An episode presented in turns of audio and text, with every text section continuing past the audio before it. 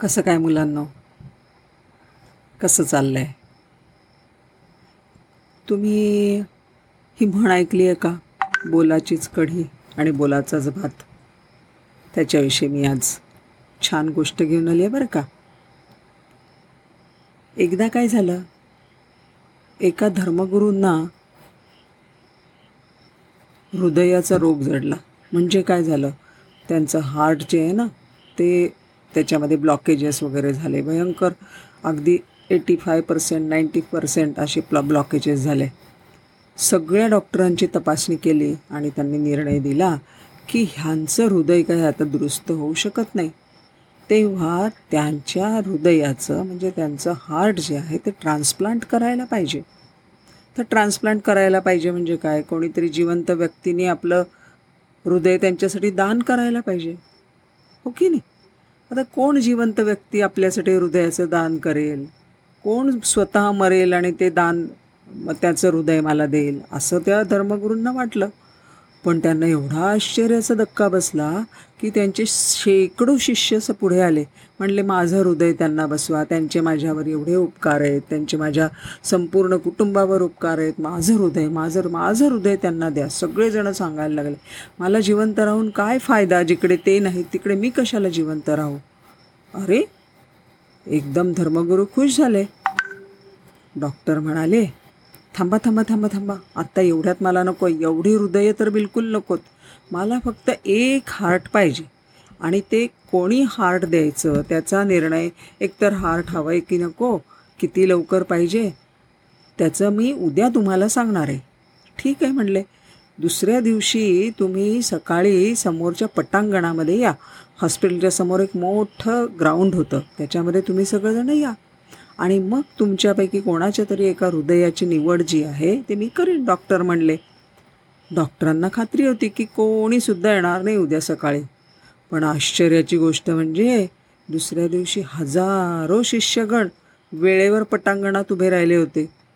की काय आमच्या गुरूंना काय होतं आहे मी काय करू त्यांच्यासाठी?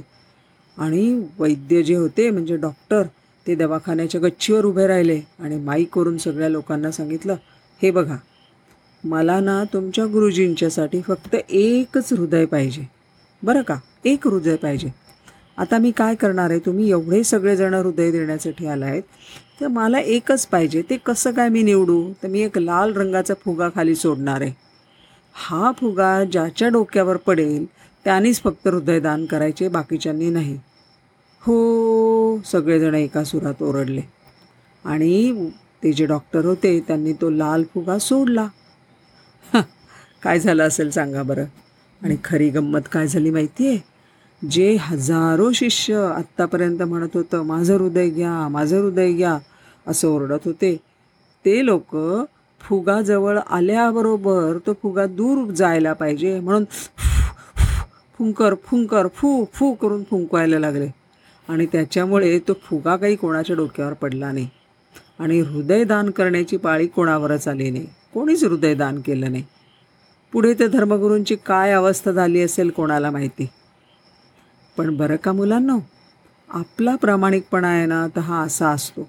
आपण बोलतो एक आणि करतो एक आपलंच बघा बरं तुमचंच बघा. तुम्ही किती म्हणता आईला आई माझं तुझ्यावर फार प्रेम आहे. आई माझं तुझ्यावर फार आई बाबा माझ्या तुमच्यावर फार प्रेम आहे. म्हणतो की नाही?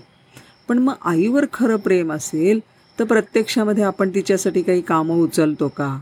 आता तर आई किती काम करत असेल ह्या दिवसामध्ये. तिची काही कामं मी तुम्ही उचलता का? तिच्यासाठी आपल्यातला खाऊ थोडासा तिला देता का? ती सामान घेऊन येते. त्यावेळेला तिची पिशवी कधी तुम्ही उचलता का? उचलता. ती दमली असेल. तिची कधी पाय चेपून देता का? तिच्या सांगा बरं. नाही ना होत तसं काही. तर असं आहे ना असं तोंड देखणं नुसतं बोलणं नुसतं माझं प्रेम आहे गाई तुझ्यावर असं म्हणणं ही गोष्ट बरोबर नाही. प्रेम असल्यासारखं वागणंसुद्धा पाहिजे. होय ना? नमस्कार.